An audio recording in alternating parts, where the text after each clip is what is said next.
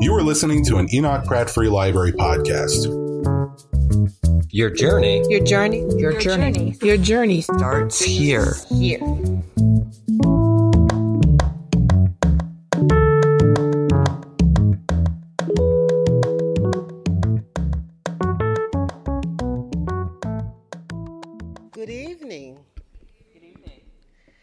And welcome to Pratt Library's Writers Program this evening. I am Vivian Fisher, manager of the African American Department, and I bring you greetings. This evening we are pleased to have Professor Katrina McDonald, who joined the faculty of Johns Hopkins in 1994. She is a native of Northern California, where she received her Master's of Arts degree in Applied Communication Research from Stanford University. And a Master's of Arts degree in Sociology, and a PhD was awarded her in 1995 from the University of California, Davis. Currently, she holds the title of Associate Professor of Sociology and Co-Director for the Center of Africana Studies. She earned her tenure in the spring of 2006, the second black woman ever to be awarded tenure in the School of Arts and Sciences of the School of Engineering at Hopkins. She served as the Associate Dean of Multicultural Affairs from 2008 to 2010, and her research and teaching interests focus on explicating how life is lived at the margins of society for disadvantaged social groups, such as race, racial, gender, and class minorities. This evening, Professor McDonald will discuss her work, Marriage in Black: The Pursuit of Married Life Among American-born and immigrant blacks. Please join me in welcoming Katrina McDonald to the Pratt Library. Thank you, Vivian. You're welcome, Katrina. I appreciate that. I guess I should start by making one little correction so I don't get in trouble. I'm actually not originally from California. I'm originally from North Texas, a little dusty town called Denison. But I moved to California when I was about 6 years old and grew up there. But I still very much think of myself as a Texan in many ways. You almost can't when your grandfather was a major minister there. You know, you don't forget that stuff. So, and it's always nice to go back to Texas. I actually looked on Google Earth, where you can see different places on the ground from the satellite. And they showed a picture of my little church still there. Little bitty. You know, the typical little African-American church that you see, still there.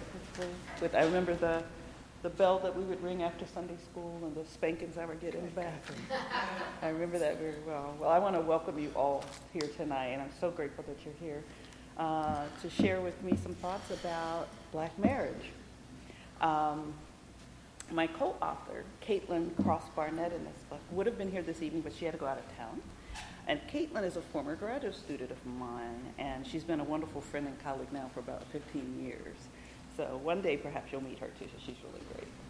I asked her to join me in the project. She's such an amazing writer, and she has a photographic memory, which I do not. So if I say, remember, go, oh yeah, and then she can just rattle off whatever it is, where I'm still scratching my brain to remember. So I'm very, very, very proud to have done this work with her. This is actually my second book. I was here in January to talk about the first book called Embracing Sisterhood. It's a book about African American women and their relationships with each other, more importantly, how they view black womanhood and the black women's place in the world. I came upon this project a bit later, and I'll explain what my motivations were and how we came to design the book the way we did. And tonight I really want to have more of a fireside chat kind of atmosphere, rather than my typical academic format, in part because the subject of marriage is a very intimate subject, and I wanted us, to be able to exchange comments and questions, and I'm actually allowing that all the way through, so anywhere you want to interject, ask me a question, don't have to wait till the end. Feel free, okay? I have a question to begin with, though, for all of us, and that question is, what would you say, can everyone hear me, first of all? Am I talking loudly enough? A little bit more, okay. What would you say are the benefits of marriage? Or another way to say that is, what is the value of marriage? Stability. assuming that your marriage is stable. A teammate. Anybody else? Value of marriage. We rarely ask that question, do we? We just assume. People just assume that, you know, marriage is a good thing and we should all do it, and, you know, but we rarely talk about it. One of the real concerns I have is that we don't talk about this in front of children. So we have young people growing up understanding there's this thing called marriage, having not a clue how to get there. And they fall into relationships, then they get into marriage, and then they get divorced because there was never a thought process. So a lot of what I do with young people today is I ask the same question, like, do you want to get married one day? Or do you know what it is? And they usually say, I don't know. They go, yeah, and then they go, I don't know. And I say, how do you even know how to pick a partner?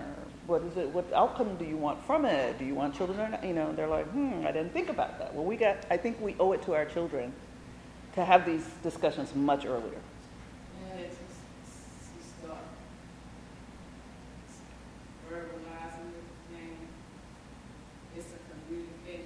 Yes, it is. And we don't teach that well either. Yes. I can't assume that I know what you think because we're in love.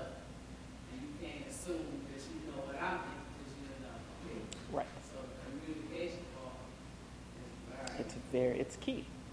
Yeah. Now, this is what we know. We know that for thousands upon thousands of years, love had nothing to do with marriage, right? Love had nothing to do with marriage.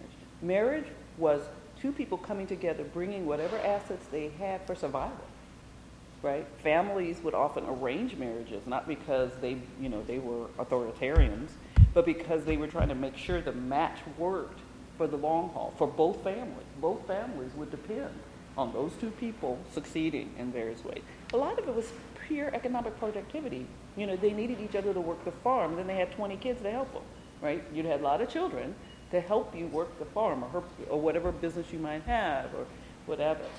And then came the Industrial Revolution. With the Industrial Revolution, we got conveniences, right? Suddenly, your wife didn't have to toil as much because she's got a refrigerator. She's got a washing machine and iron, right? So there was space. And not just conveniences in the home and society at large. You know, now we have paved roads and we have traffic lights, all kind of things that made life easier. So one had space to think about something other than getting up in the morning and doing what one had to do to survive. And at that point is when marriage became more of a fuzzy thing, you know, something to caress rather than to demand for oneself. And having children wasn't about making sure we had enough kids to sustain us. It was about, oh, they're cute, and I can dress them, right? And I can take them to the park and show them off and all this kind of stuff. So life really shifted during that pre-war period into the war period. And then once we hit the 50s, it was real cool because now the middle class is set. You know, now we got suburbs, and people can buy homes for a decent price and, you know, really have a full life in so many ways. And again, children are not things to possess as much as to admire. You know, so we dress them really cute and we buy them special baby food and that kind of stuff. So we shifted our whole way of life. Family became a different kind of thing, and with it came marriage. Marriage was less about demanding this so that we survive. It had more to do with, do you love me? And are you giving me enough attention? You know, am I doing the right thing? You know, so it changed a lot. The pace of change was very different for African Americans, right? And I'll talk about a bit of that history more in a minute. But it was a bit different for different groups, for real. Not, you know, there's the white experience, the black experience, the Asian experience, the Native American. They were all very different experiences, but we all went through that major transition when it came time for industrialism, and then we've had almost a different movement every decade since, with, you know, civil rights and feminist movement and other kinds of. Now we're in the explosion of, you know, electronics and electronic mediums and things like that. So life changes with our technologies, period. Okay. So the value of marriage changed largely because of our needs changed. We weren't boxed in as much. We had the freedom, and not to mention now we got the advent of the movie. right? So now we got romantic movies. We've got television shows showing romance.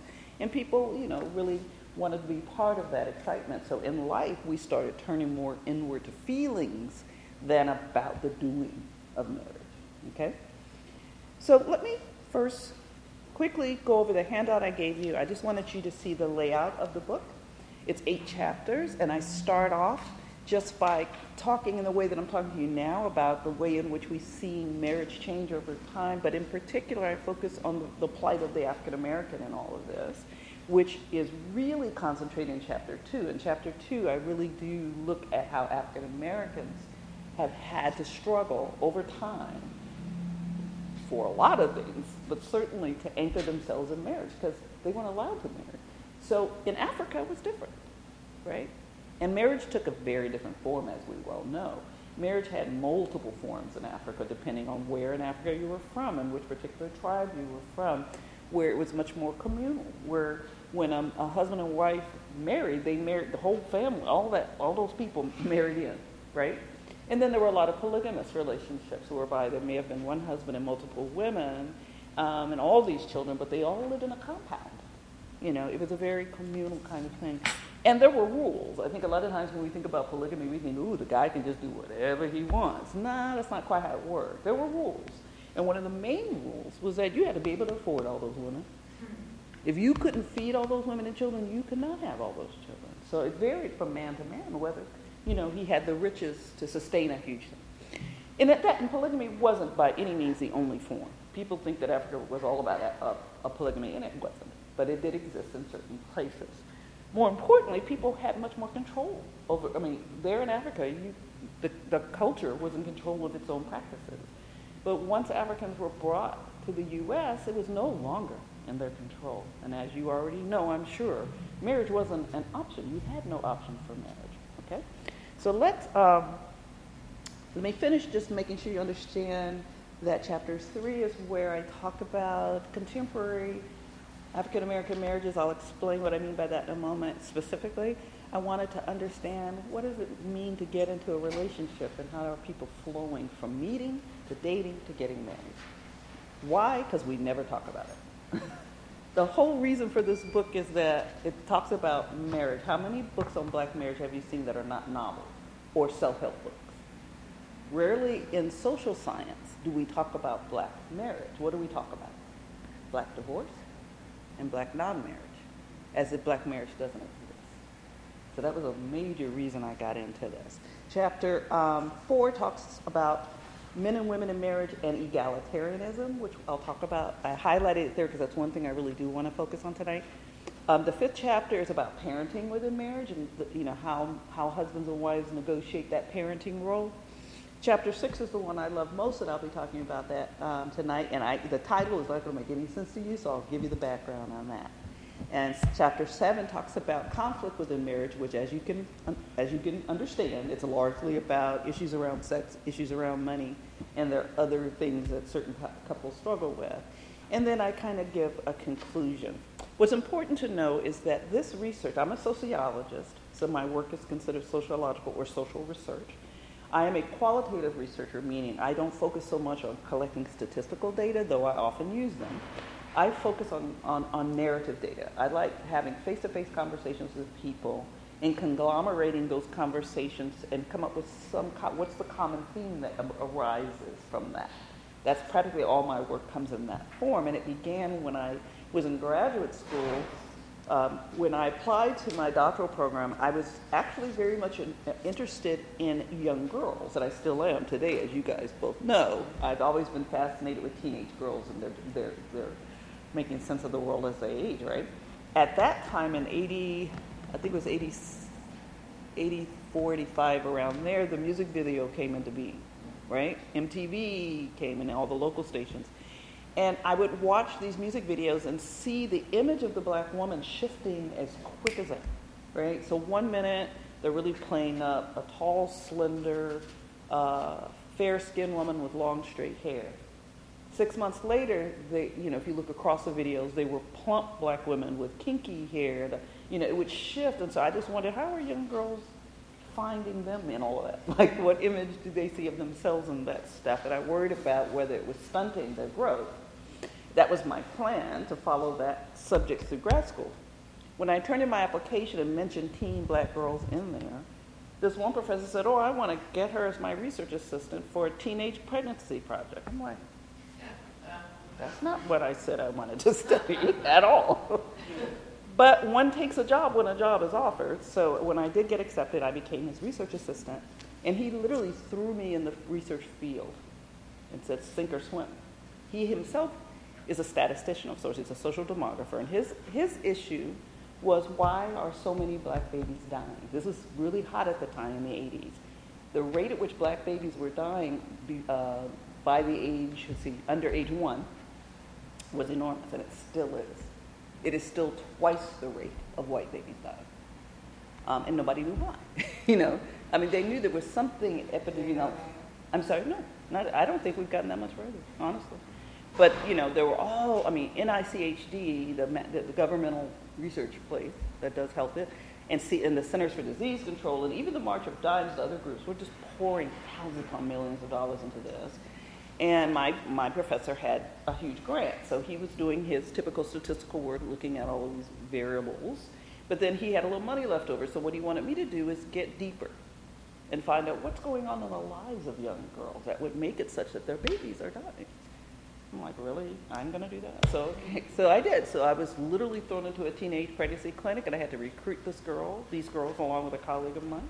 And we eventually, talked to them and tried to understand the process of their lives and what might be bearing upon them that would make them more vulnerable to losing their babies.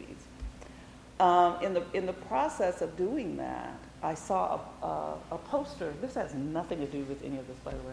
A poster of a woman, a poster advertising a group called the Birthing Project. The Birthing Project was an organization that was seeking to intervene into this black infant mortality issue. Then a few weeks later, I saw another poster of theirs, but it looked much more formal. First it looked like a community organization, like a sister circle, but then it looked really formal. So my friend and I were like, what's going on? So we decided to go meet them.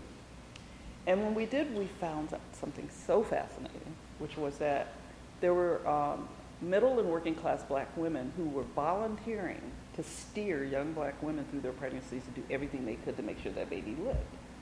And at the beginning, they took the hardest cases they could find. These women were in prison, pregnant. And at the time, the county of Sacramento, California, did not allow those women to give birth outside of their shackles. They would literally be in the birth bed with handcuffs and leg cuffs. And nobody in the room but a correctional officer, doctors, nurses, and a social worker. So what they did is say no. They intervened, and they got that law changed. And they also made it so that there was always members of their organization in the room with the woman, so that that baby came into the world caressed, right? It was fascinating. So I got really attached to all of that, and ultimately that's what I did my dissertation on. It wasn't all the other stuff I thought I was going to do, but my dissertation focuses on not the infant mortality issue so much, even though that's obviously there, but it was I asked two questions in my work. What is making why are these women doing such hard work? With women they don't even know, these women that they paired up with, they didn't know them. Why are they putting so much effort in it? Well, what they answered sounded so much like what you hear the women of the Black Women's Club movement that began in slavery and went well into the 40s, early 50s. All over the United States, black women formed these little clubs all over the nation to service other women, to deal with children and their education, health issues. That's how the black community sustained itself through these small organizations, including black banks. Remember, we had black banks, and we had lots of things like that. These women talked in that same language that I read in the history books. I'm like, oh my God, that's so cool. And they're still with us. I thought, I'm going to do my dissertation on that group, and that little nonprofit is going to die in 5 years. Here we are, 9 years later, and they're still in force, and they're international. So they have chapters in Ghana, in Uganda, in Puerto Rico, in Cuba. Right? So I came into being a sociologist from that angle. And my first book is really a takeoff from what I just described to you in looking at the sisterhood issue, the bonding of women and caring for each other and doing their community work. But then I, as a sociologist, I couldn't ignore all these other things I was forced to read in college and afterwards, which kept talking about black marriage as if it was something to disdain, right? It was just constant.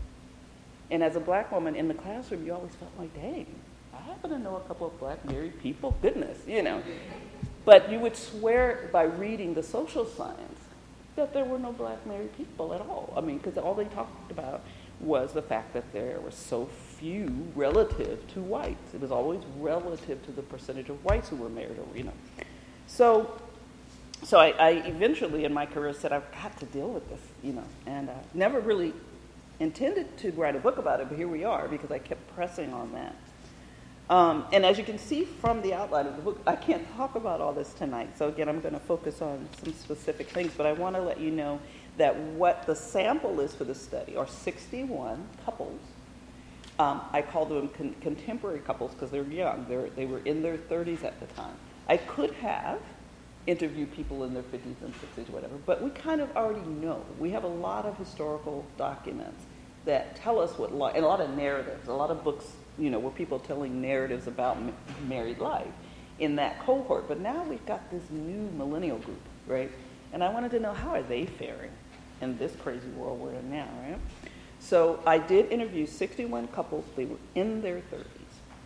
More importantly, I wanted to go beyond just the monolithic label black.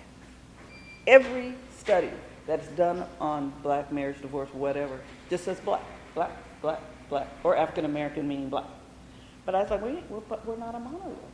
Right? We're not one group. It's got to be some variation there. So hence the title of the book includes Caribbean immigrants and African immigrants, are the two other groups that I made sure were part of that 61. So I could do a little comparison because I'm like, I know not every story is the same. Granted, what I used to always call to my students, I used to say, when I talk about black people, I mean plain old black people. What's that mean? I meant people who know, this is how I had to define it, people who know or have good reason to believe that they are the descendants of slaves in the U.S. Not everybody is, right? That's another misnomer, is that every black person you see, they got some great, great, great, great pappy who was enslaved. No, why? We know there were tons of free blacks who never were enslaved, and other blacks come from around the way into the U.S. Right? So I wanted to be sure at least that much variation. The other variation we looked at was social class. We know social class status matters. The resources you have to live with matters as to how you do life. So we looked at those two things very carefully here, what we call ethnic differences among blacks and also social class. And I'm going to tell you right off the bat, I found very little difference by social class, which is surprising because we learn as sociologists of everything's about class, right? Everything is about that. But we really didn't see that in terms of the way, and again, the particular questions that I ask about marriage with them, we didn't really find much variation by class, but we certainly found some by ethnicity. The difference of the three groups are what we call American-born blacks, which is I used to call the plain old blacks, people who are more recently from Africa and more recently from the Caribbean. So the other thing, very important thing I have to mention is that Marriage in Black reports on contemporary heterosexual marriages. And that, and we were keenly aware that and we should all be keenly aware that in the midst of the madness of chattel slavery and the madness of other eras that followed slavery, same-sex unions involving African Americans have indeed been present and quite plentiful. They're documented in various ways, but we never talk about it. I mean, we never talk about it being something that's been with us all along. We think of it as something that happened yesterday. Right? This realization has great import given the debate that has raised in the U.S. over the last 2 to 3 decades. But at the same time, we conducted our research, or I should say, when we conducted our research with these individuals, the same-sex marriage was not yet legal, right? And our focus was on legal marriage, and that's the only reason that same-sex marriages are not reflected in this book because it didn't fit at the time. Now, if I had waited about 2 or 3 years, then I would have had them included. Now, recall that in 1865, with the passage of the 13th Amendment to the Constitution, previously enslaved blacks were finally afforded the right to legally marry, though, as we know, this did not extend to same-sex nor interracial marriages. From the time of their capture in Africa and throughout their enslavement in the West, blacks in the United States faced tremendous barriers entering into marriages. And marriages during the slave period weren't truly marriages because they weren't legal. They were, I mean, even if the slave master allowed them to have a marriage ceremony, they weren't, right? They weren't recognized as married. And so it wasn't until after. So there were all these barriers that they had to overcome. And most other groups of people around the world didn't experience that part. They could get married, including Africans living in Africa prior to the slave trade. Marriage was a given thing. It took until 1967 for blacks in the U.S. to win the right to marry people of any race. And then finally, in 2015, a landmark Supreme Court decision established a national right to same-sex marriage, overturning the Defense of Marriage Act. This gave couples of all races the right to marry within their sex and legitimized the kinds of same-sex relationships that have been existing throughout history. Important to note then, the desire of black men and women to form marital unions has been strong all along and continues. Here's the truth too. Almost every person says they want to marry. Almost every person. There's some people say no, but the vast majority of people say it's, yeah, I would like to marry. And guess what? The vast majority of people do marry at some point in their lives. Now, we have what's called cross-sectional statistics. That means I'm going to take a portrait of the United States right now, right? So in that moment, what is the percentage of people who are married? It's different than saying how many people marry over time, right?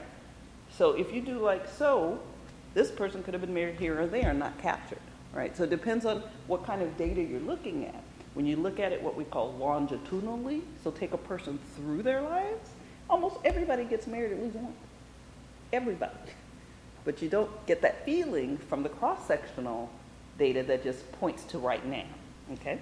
So that's all very important. So there are four very distinct motivations that led to the creation of the social research project that resulted in Marriage in Black.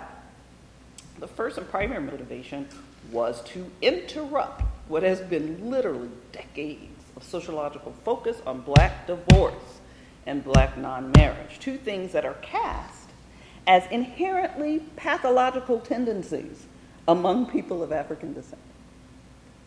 Black people just don't know how to marry. They don't have what it takes to be married. Black people, da-da-da. That's how the talk has been for centuries. But in terms of documented academic stuff, probably the last 30, 40 years, that's all you see. The pinnacle project was in 1965. Daniel Patrick Moynihan was the head of a congressional committee. I'm sure a lot of you have heard of this. And they wrote a governmental document from Congress called the Negro Problem, the national case for whatever. I forgot the last word there. But it actually had an official government title. And he was I like Daniel Patrick Moynihan. He just died, within the last 10 years? Very nice man. And I always liked him, very strong Democrat.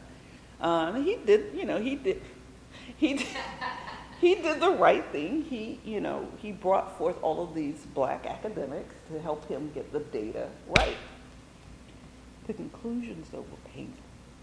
The conclusion was there's something wrong with the black family, therefore something wrong with the black population. So everything about the black population, everything that was besieging the black population, poverty, lack of education, residential segregation, whatever measure, ultimately was blamed on the family itself. And guess what? The main family member they blamed, who was it? The black woman. Was just like, it's her. Okay?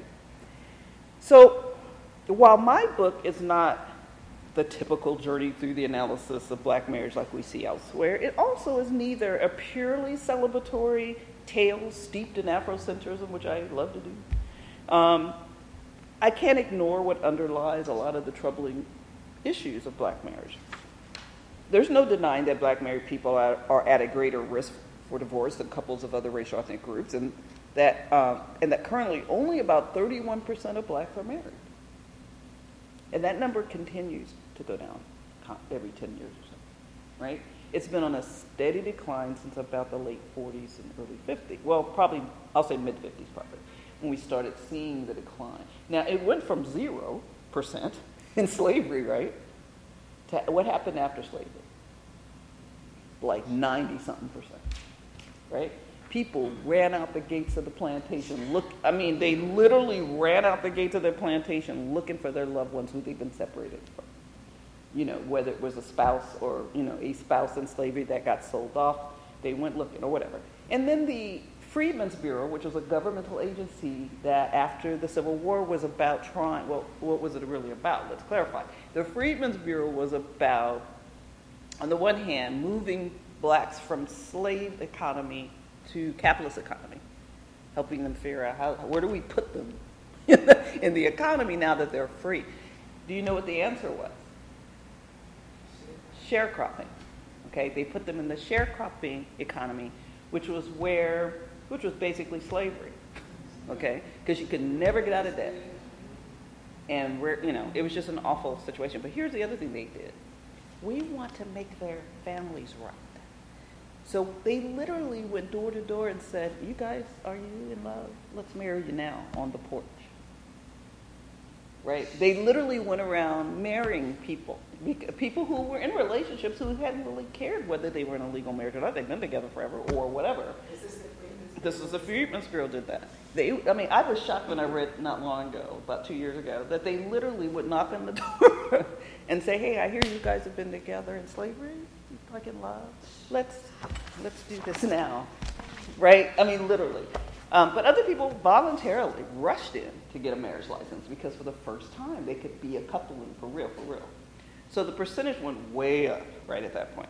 And it stayed up. And people don't know that the heyday of black life was right after Reconstruction. You had blacks in Congress, you had black mayors, you had black everything, you had black banks, you had black. And then come the 40s, 50s, what happened? Even probably late 30s. Ku Klux Klan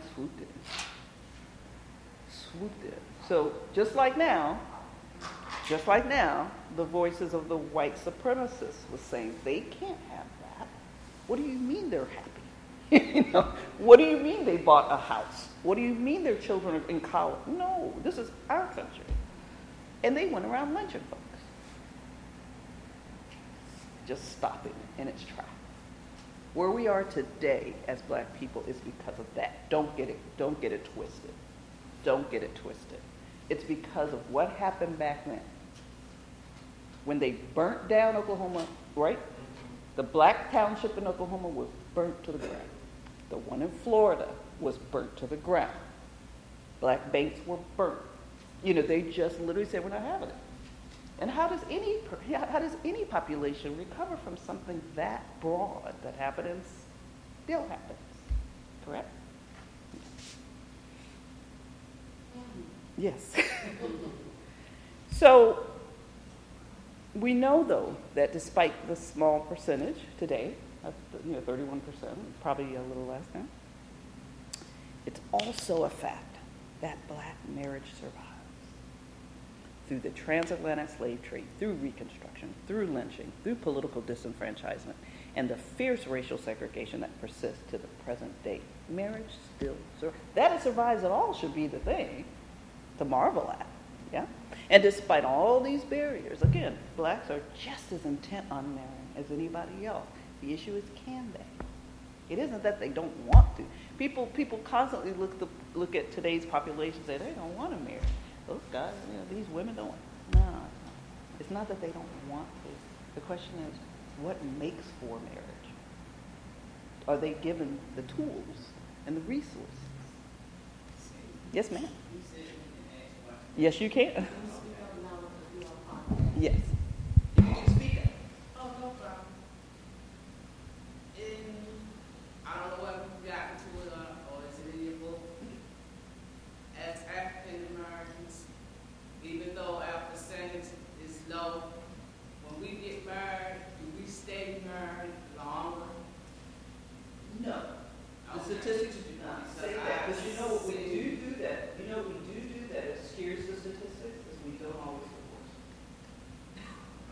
Why is that? Blacks go through divorce like whites. Is it money?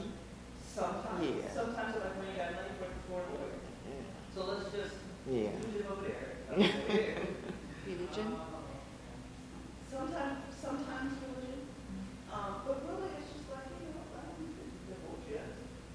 That's not like a nipple. Yeah, I mean, just over there. You know? It's funny to me sometimes when I meet people who live like that. I've known a lot of people in my life who I didn't know were married until somebody told me, right? Because they're like, okay, you know, I love you once.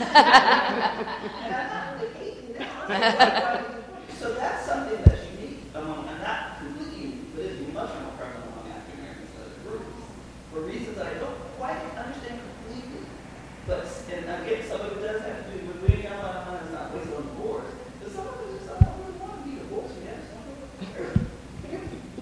So a second motivation for this research came from a thought I had as I reflected on various claims embedded in second-wave feminism.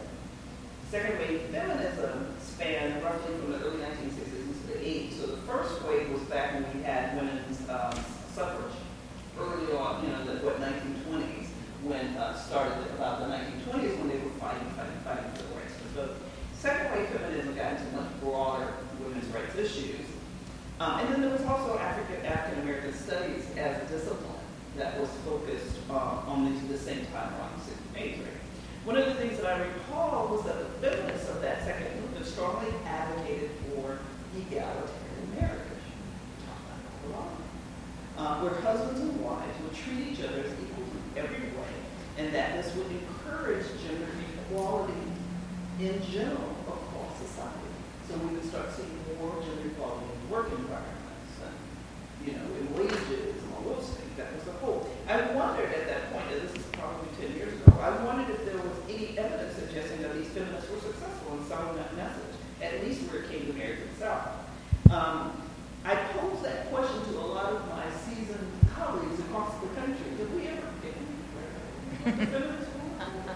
And they all scratched their heads and said, you know, nobody followed through. It doesn't appear that anybody really followed through. Even though most people believe that today things are more egalitarian than they were before, but it depends on where you're talking about. I was surprised that we didn't follow through. Further, I have heard since my time as an undergraduate that black marriages are more egalitarian than other marriages. You would come up here and there, but I didn't really know why. The reasons that were given range from the gender leveling that happened during slavery, meaning that black men and black women were treated as equal. They were equally slaves. Women worked as hard as men. There were gender differences in the way they were handled, but they were still of slave status. But some people say because that's where we started, we were already sort of in the mode of being equal, and that's carried into the present day.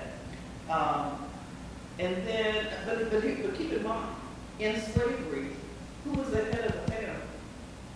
The slave owner. Literally. I mean, there wasn't a way for men to exert any, right?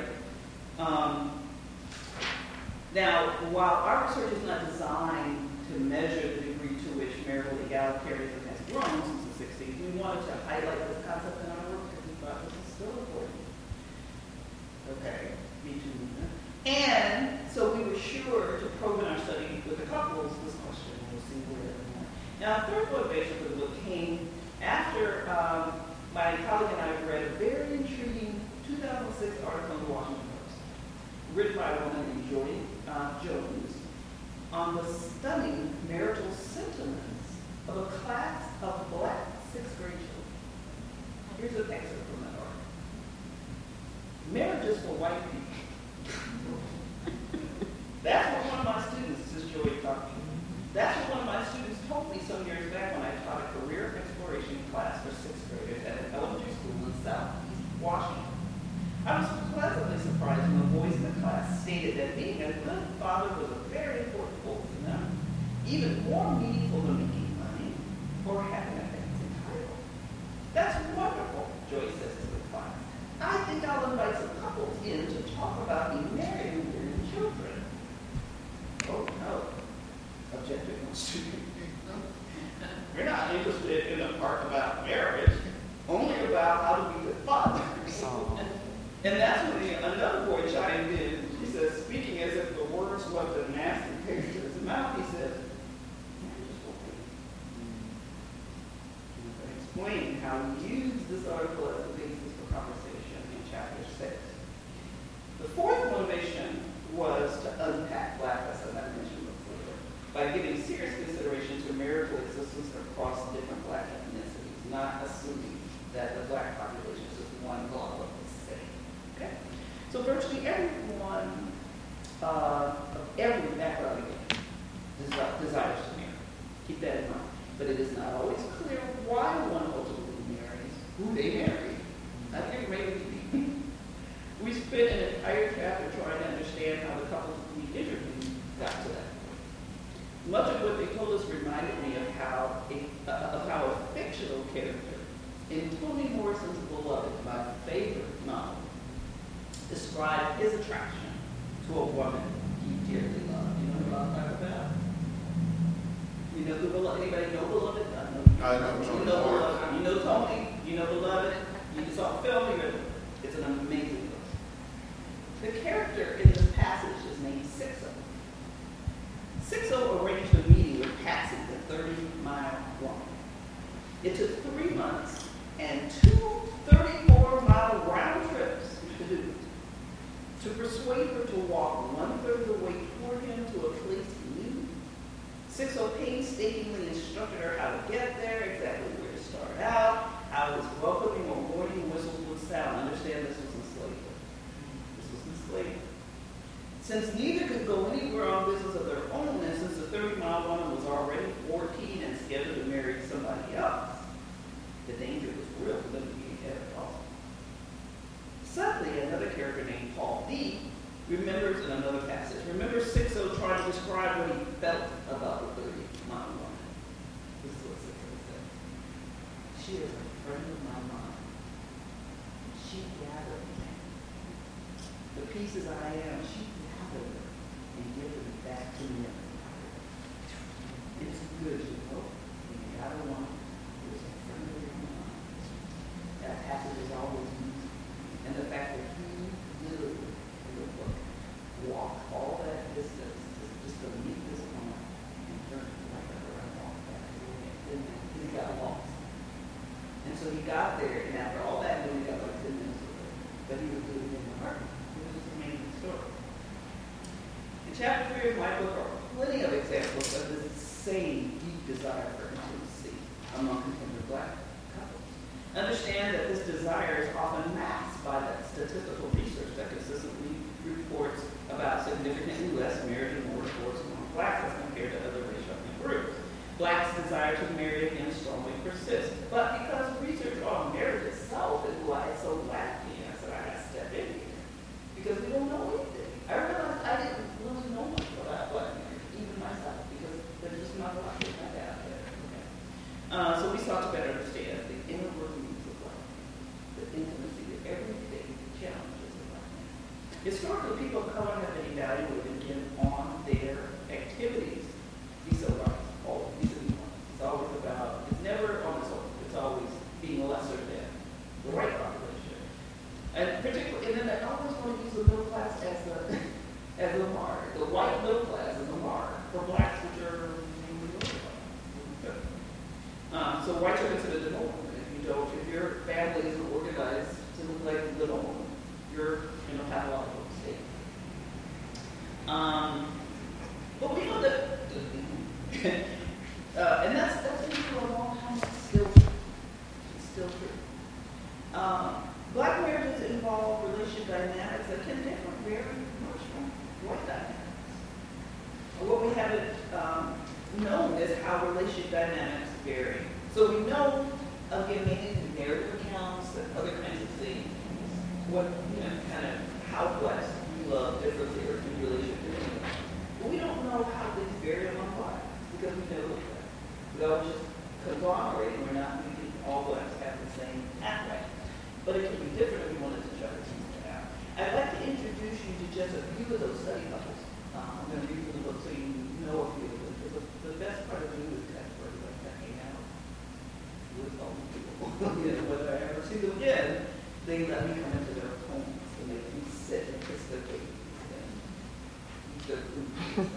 and we just talk. So I feel that my strength in research is that people trust me.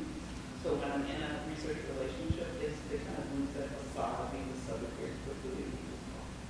I actually went to an interview. I was there probably 5, and I always had this spiel that I did at the beginning, trying to get my stuff out. I'm Professor McDonald, I'm here, blah, blah, blah. And they said, hold up, you're married, right? They're like, we need your help. Oh, God. This is one rule that's of the academy. You never pose as something you're not. Right? So I'm like, hold up. I'm not a marriage counselor. I'm not a psychologist. I'm a sociologist. Very different. Yeah, married, right? Yes, I am married. But I kept saying, I was not married. And I only broke out. And they just kept pressing me. So I found myself, I'm sure about my day for and just talk.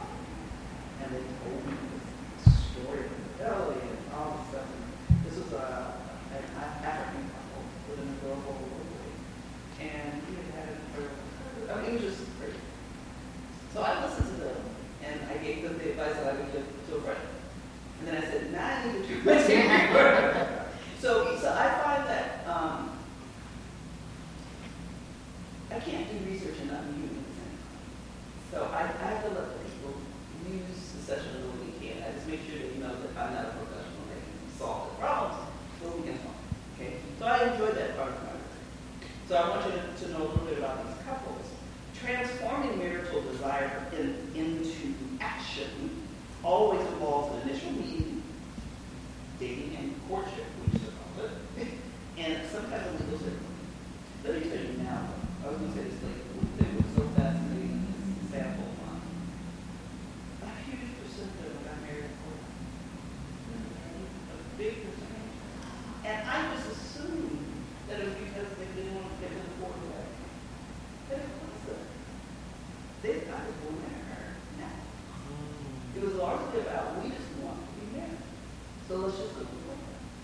And sometimes they did have a ceremony later, a formal ceremony later. Most of them at least had a reception. Sometimes they had it right there in courthouse. But I was surprised at the number of cases of people who were married.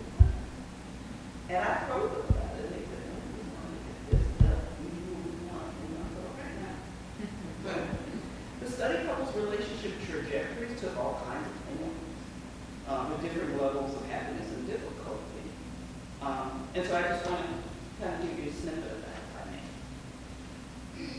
So what I do across the book is make sure I flag which couples are American born, which ones are Caribbean, and which ones are African, so you can kind of tease out where the differences lie. So let me see, I'm going to start with page 7. The initiation of a romantic relationship has changed dramatically over the last few years. I guess you know that. And maybe more than 20 at this point. For example, it has been some time since the parents of a young couple were the primary players in bringing the couple together. Right? We don't have as much parental involvement in these things. This is particularly true among white Americans, though it is still true among most immigrant groups, too, that they also have kind of distanced themselves from the parent being the primary, conduit. And with the technological age came the advent of internet dating, where people use online matchmaking software to help identify highly compatible and attractive partners. 2 chapters in a particular book on this speak very optimistically about the ability of the internet to facilitate the initiation and maintenance of romantic relationships. There was a study done that reports those married between 2005 and 2012. There was something like 1 in 3 had met their spouse online. That's all I know. Note, however, that only one of the 61 couples that I interviewed used it. So in my sample, there's only one couple that said that they actually used the internet. They met and married it. Most American-born black study couples met through a friend or a relative or at school or work. A guy named Marlon Bird, his friend, reported to him early on that some girl named Gwen was fine and had a fat butt. To Marlon, that was a great start. Joking aside, Marlon also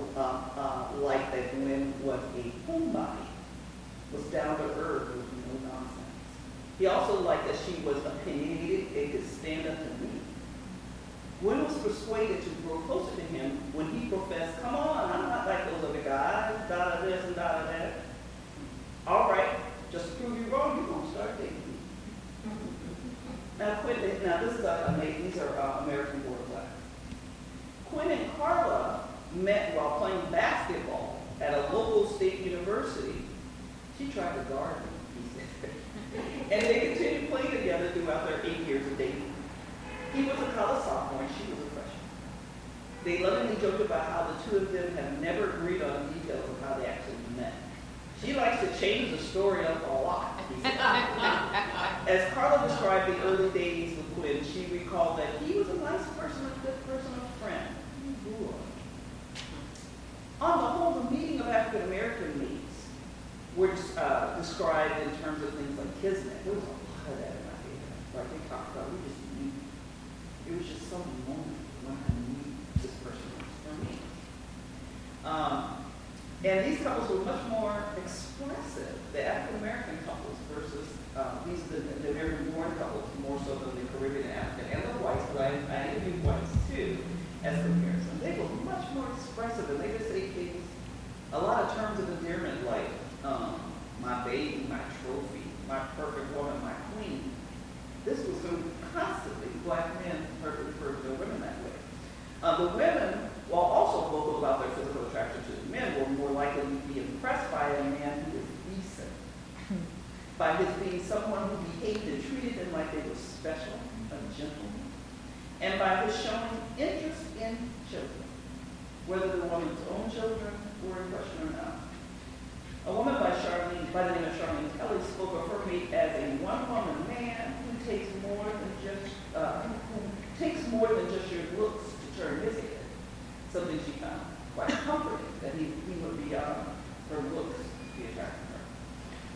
Now there were two experiences that were more distinct among the American women than the other. One experience was that of meeting their mates when they were very young, as young as middle school.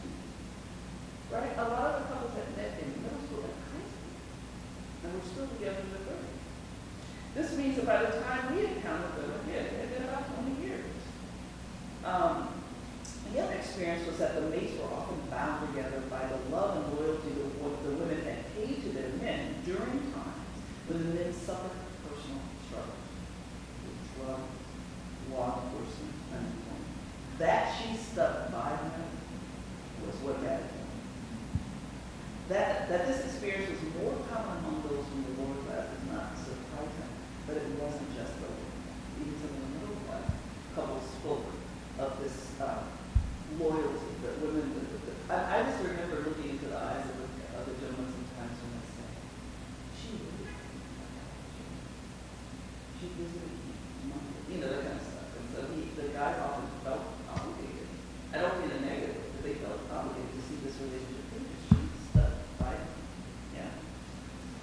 Now, the Hopkins are middle class. Ava is actually from Bermuda and identifies as Bermuda. Anthony is actually an American-born black, but with Caribbean-American parents.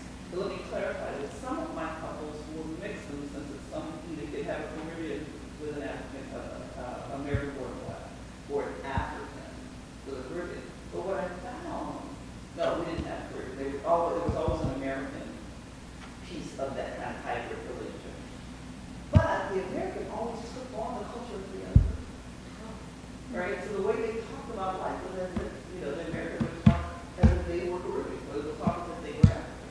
So because of that, we put those couples in those categories. So even if it was an African and an African-American, if they acted African, we called it African. So in this case, we had something kind of like that. And they met on a sports field, where Anthony was being trained in college track. Phil and Ava served as an assistant coach. Anthony said that he saw right away that Ava had her stuff back out, and Ava had been eyeing the cute athlete on the field for some time. On the day Anthony first walked into her office, Ava said she knew he would be her husband. "God made it obvious to me," she said. As soon as Ava's roommates moved out of her apartment, Anthony did, because Ava's mother was a vehement opponent of cohabitation. Ava suggested the two go ahead and get married here. That marriage took place 1 week later at that particular time. Now there's Jackson, who was the only Haitian among the spouses that we interviewed. Now I've heard of the only Haitian. And Jasmine Lewis was American-born black again. They were a middle-class couple. Jasmine was not shy in letting us know that she had a lot of reservations about getting together with Jackson because of all the rumors about Caribbean men's infidelity. This was a common thing, very common thing. There was a woman, an academic at York University in Toronto, who said that such arrangements among Caribbeans are usually associated with men and considered to be an accepted part of the African Caribbean existence, the masculine social. Well, a lot of people talk about there's something inherent within the Caribbean masculinity that makes for a lot of infidelity. I was concerned about that. I was concerned about that characterization, and I did find another piece that really clarified something. You know, we made the Caribbean infidel, right? How many ships go to the Caribbean every day, carting people from around the world to come and do hedonism, right? I mean, they literally sell sex. They sell Caribbean as a place to have. And so I'm not sure if it's that they're actually that there's more infidelity among Caribbean men or just the vision that we put on the Caribbean as a place to go do what you want to do. Now, personally, I have no vision. I have no vision. Okay. I've heard the stories I hear about Caribbean vacationing is pretty wild. They are.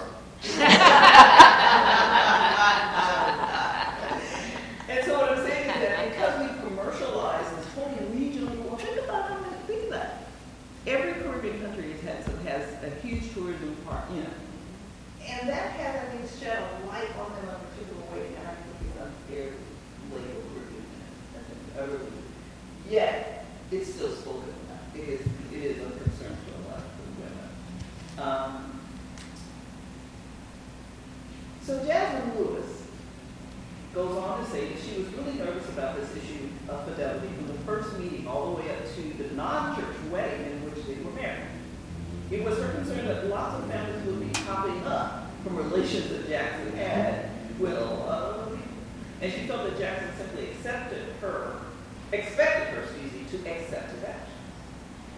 We were not able to learn whether these lawmakers ever actually acted up, materialized in their relationship, but just that she was very nervous about it.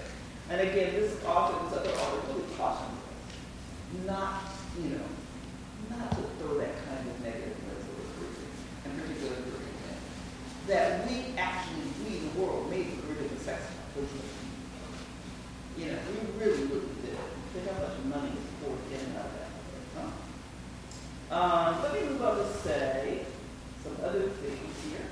I wanted to talk about at least one of the white couples, and this is a very short statement. The Wilcoxes, Harold and Bethany. They met at a market near a local hospital, where he sold pretzels. And where she would regularly buy iced tea. That's how they met. She would buy iced tea from him. On their first date, she brought along four of her friends, just in case things didn't work out. I love that part. Okay? So there's story like that throughout the book where these couples, met in all kinds of ways. And they really found themselves connected. And they really wanted to be married, I guess, sometimes they would decide. So let me just talk very briefly about the egalitarian initiative so that we're clear.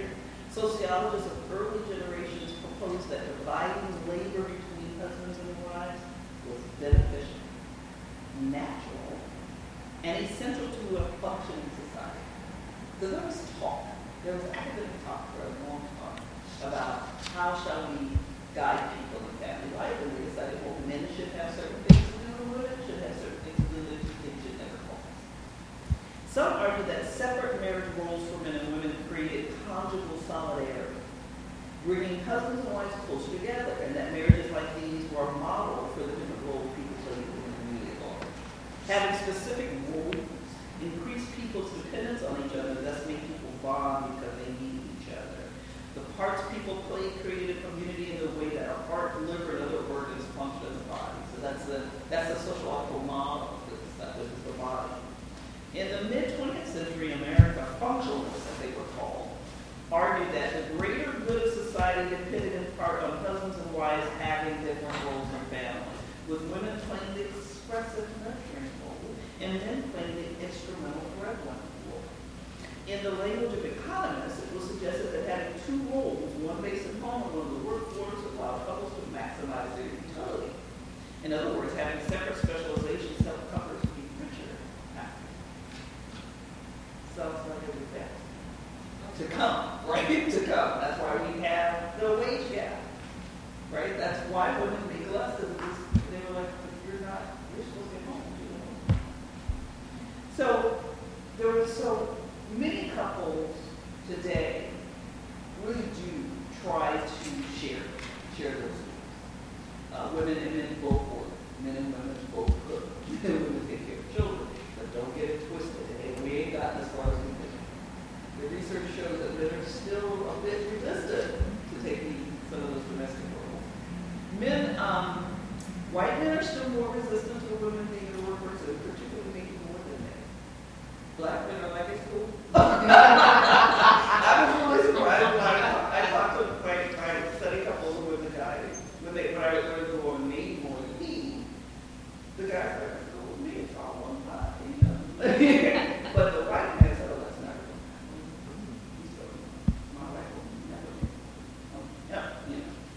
so some people have made strides that have happened. It's just an interesting problem in the sense that we do believe that the family being cast the way it was in these two roles is what has made gender inequality persist in society at large. I don't know what our next step will be, we shall see. So let me get on to my favorite chapter 6. Marriages for white people. I need to read it.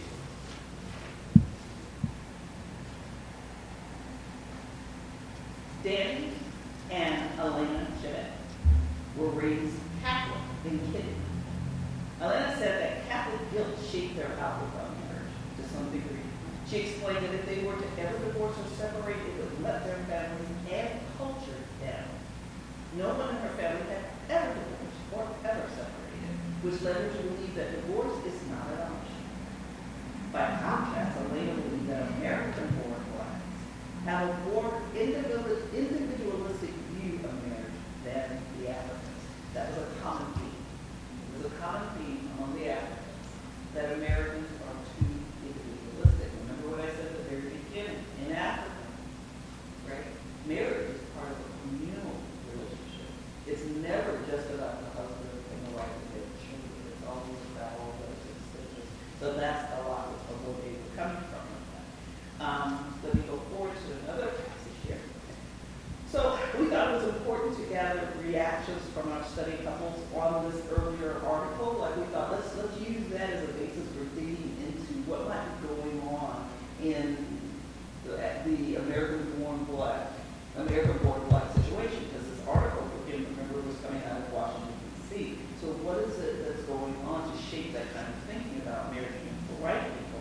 We did this by introducing the couples to that same passage from the Washington Post article during the course of the research, and our analysis of the responses combined with those from exchanges with the couples about their marital ideologies. You know, we looked at what they said about all of that together that revealed that there is ethnic variation around this stuff. The Africans spoke differently about these issues than the Caribbeans did and so forth. And a lot of this had to do with what is, in fact, this institution of marriage. We saw it differently. And what were their perceptions of all the different social, structural, or well, we always say institutional factors that shape the black marital experience. While most couples espouse the basic idea, like, there has to be good mate selection, there has to be true love, friendship, cooperation, reciprocity, stick-to-itiveness, and egalitarianism was, again, often invoked. They have a lot to say about the social structural stuff that bears upon black marriage. Now, what do we mean by social structural stuff? The medium was common in their discussions. The study couples conveyed that images of black relationships that most Americans are exposed to are overly laden with issues of out-of-wedlock childbearing, divorce, individualism versus spousal partnership, father absenteeism, male infidelity, and greater socioeconomic advancement So we're seeing across the board, women are starting to make more money in their places. Some are taking it well, others aren't. So we have a lot of that imagery in the media. Now, the couples describe these images cemented in our minds, they say. Falling through the narrow scope of other things like hyper-segregated neighborhoods. This is what we mean by social structural issues. Hyper-segregated neighborhoods, schools, families, other social spaces, women's Understand that the media are the primary agent of socialization in America, right? That's what we basically learned stuff. It used to be the family was the primary socialization agent. You grew up on a mom, dad, grandma, whatever, you learned about the world from them, but no. Today it's television, primarily, and other media, where Americans are seduced, educated, transformed by ideas concerning things like race, gender, class, on a global level. And these ideas often support white supremacist capitalist patriarchy. Virtually everything that we take in from the media is through that lens, whether we know it or not, see it or not, I should say. But mass media educates the public about black people through the prism of the nation's power broker, where black people are regularly and vigorously cast as inferior social beings. For some white people thought of as inferior biological beings. When black people buy into the negative portrayals that are promoted by the media, they are said to be experiencing what we call internalized racism, which we actually start to believe people are saying about you. That is, they sometimes couldn't accept those images and ideas that bombard them. We kept our eyes open to such incidents, but found actually few obvious signs of internalized racism coming from the voices of our study couples. On the other hand, we did find that black couples were very confident that media in fact did play a significant role in shaping the claim that marriage is for white people. Of the various forms, I think that's my problem. Of the various forms of media that we access today, again, television was the primary one. There was a gentleman from Trinidad named Donald. He had a wife named Sandra, who's American-born black. They're a middle-class couple who decided that instead of noting the absence of blacks on television, they would try to recall where they had actually seen black marriage on TV, right? And I love this exchange. I love this exchange. So it's Sandra and Donald. Sandra says, on television you see white people. They are married, that's what you see. But on a lot of black shows, you see otherwise, except for, of course, the Cosby Show and stuff like that. Everybody was talking about. And then I say, What shows do we have with black people that are married? Other than the Cosby Show. Someone said, let's see. No, they're divorced. Donald said, I'm going to say the practice. That is one. It is called practice, right? Couldn't even remember. Grey's Anatomy, Sandra said. But the one that is called practice actually is TV. But they're divorced. Still working. I say, there aren't any black prime time shows. They ain't one, not one, but I can think of it. I say, I have been watching a lot of HGTV lately. Oh my God, my husband hates me. Yeah, that means you do see black couples on House Hunters. I say, Sandra says, yeah, I do, I watch it. HGTV, the one, they go fix the house and stuff. I'm like, and then Donald goes, oh yeah, I watch that all the time. And Sandra says, but that's cable. Like people don't watch cable, she's dead. And then somehow she goes back to reruns of The Fresh Prince on Nickelodeon, reruns of Good Times. There's where you can find some black couples. And I say, and on network TV, they're like House of Pain now. Oh yeah, that's true. And Donald says, that's a joke. I mean, that's just a bunch of comedians being funny about real lives. And I mean, that is not reality to me. But you don't have any conversations. You don't see any positives, Even in the movies you can't see. Given that most white couples lean toward non-structural issues when they talk about this, they don't really understand the forces that black marriages are under. We did find them often saying there must be a criminal truth there. In other words, what the negative things that we do see in the media must be true. There's got to be something there. They wouldn't have us. Let me move forward and end with this about the media. In the interview we conducted with a woman named Meredith when she was by herself, because I would interview the couple together and separately. She gave numerous examples that America is white. She gave numerous examples of how she often, as in this case, broke ranks with members of her own family, making the conscious choice to view black families differently than the whites she knew. She stated that though the majority of her father's clients were black, he frequently used the N-word. And she described how her mother made a huge fuss about the Kennedys, their family, having moved to the city. Yeah, loving. The mother was worried that suddenly black people were enslaved. Why are there black people on the corner? Her mother was saying. Meredith said, they're waiting for the bus. While Meredith did not explicitly state that the media contributed to her parents' racism, she volunteered the details as we were talking about the media. So I really do think she was trying to say that my parents are influenced. Labor and economics, we don't have to believe that too much. We know how labor and economics has impacted black marriages, primarily through the loss of employment program. So most American board public workers want to take forward to say it's wrong being married to that. Making ends meet. Let me just say it in a nutshell. A lot of black men say, I would love to be married to that. I don't want to. That's what they say. And there's this image that, black men are mooching off their girlfriends and they're listening out and they're waiting, they're behind. They're hoping there's going to be a moment where they can get a solid job, where they can support them. Again, it's good for her. But they were embarrassed to say that they had to do that. So the job market is rising. We know Baltimore's a great example. So for my students who don't know history, I try to explain them that Baltimore is like Chicago, not so much Chicago. The Baltimore's like San Francisco. It's like San Francisco. It's like Philly. It's like St. Louis, in that they had these big industries at one point, right? We had that steel, the sugar factory, all kinds of the railroad, right? And back in the 30s, 40s, 50s, black men worked there in, working class wages, but guess what that working class would buy? A house, a car. The people would all pound on themselves. They went on summer vacation on those working class salaries. When those places closed, nothing was.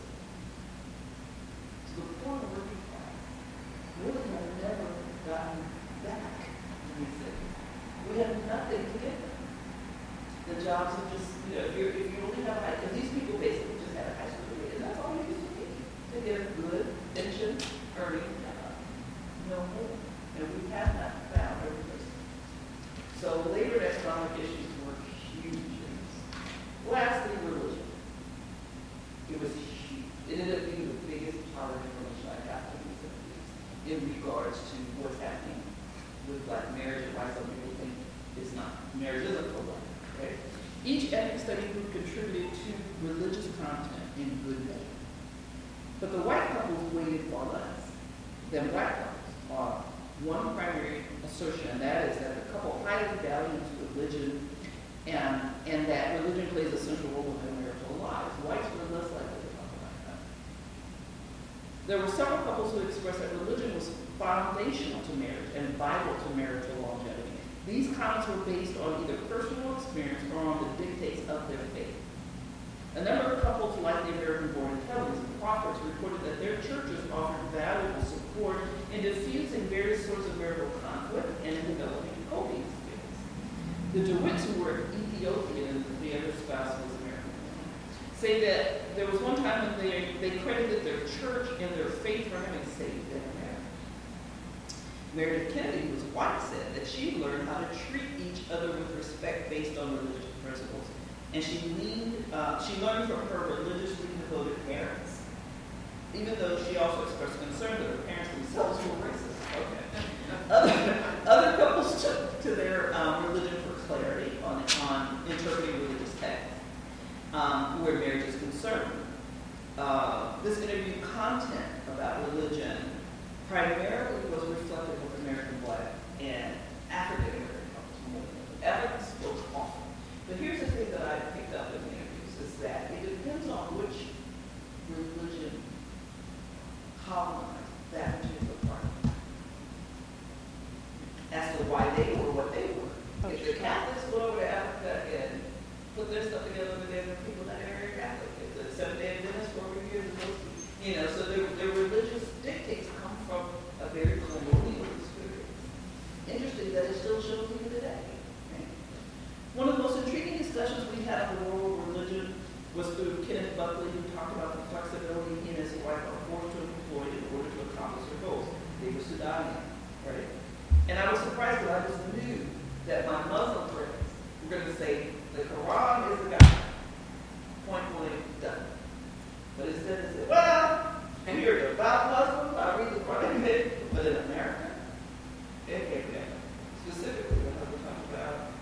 says, again, that you can't be married unless you're 40 years. And that the wife's salary means nothing. And the husband has to be able to completely supply for the entire family. The woman's money is extra for her. He got here and said, I don't want it. Because you can't afford it. I mean, you really work. And in Africa, even today, families have nurses. They have women who serve as nurses who live. So they live as communes, right? So here's the family. They have a housekeeper, a cook, a babysitter, and it's on site. Because it don't cost them nothing. Because they're part of the family. You try to have that in the U.S. So they realize, I love my Quran, I'm Muslim to the heart, but we got to do things a little different, right? Which really surprised me that they were open about that. That coming to America, you got to adjust, and religion can't be the only thing you rely on to survive. For some couples, a life of spirituality is really more important than a life of religion. That they find together with spirituality. So let me conclude by saying this. I'm going to reach the last, this one last passage. This was a very interesting topic. I learned a lot. As a married person myself, I've been with my partner 31 years. And we've been married for 8 years this summer. Never knew I was going to do that. I grew up in a family with very few marriages. And so my mother never married. And so I always considered myself as a mother. I never really thought about marriage until I was standing here saying, I do, and I'm not going to do that. But here we are. We made it through. So here's the conclusion. So, is marriage for white people? Well, of course not. It's not just for white people. But why young or old black people might sometimes ponder the question is quite evident from these discussions of social institutions and their negative influence on black social life, on black marriage life. The dearth of models of strong black married life, or any black married life for that matter, is taxing on black families and communities. As our wide array of socioeconomic challenges that persist to undermine many black couples who try their best to deliver on their vows to support one another. As is revealed in other parts of my text, most of the study couples are living happy lives despite all they must face on a daily basis, and they have struggles. Many say they rely on religious or spiritual practice to see them through. Others found the struggle to reach or maintain stability a distraction from religious engagement, so they kind of pulled away from it because they're so busy stressed about it. Black immigrant couples focus their comments primarily on how their cultural approach to marriage and family differed from the American norm. But at times, there was empathy toward the American norm. Or at least understanding that life in America was uniquely difficult for those who had experienced racial and economic oppression over the full course of their lives, not to mention over their generation of ancestors. At times, whites also articulated similar understanding, even while some of them delivered harsh criticism of American life. And the whites had a lot to say that they felt. Blacks just aren't taking it. As is true for most other content reported in my book, we found little variation again among social lives, that it wasn't about what they possessed materially that led these things. It really was a strong emotion. They all expressed strong emotion, but they couldn't always hang on to that because they were battling all these other things. So what do we learn? What we always learn in sociology. The story of all sociology is that we live in a culture that has forced us. People will fight to get what they want, regardless. But it's true that black marriage is hard because there's so many other things we have to have. The number of white people. Thank you. Thank you.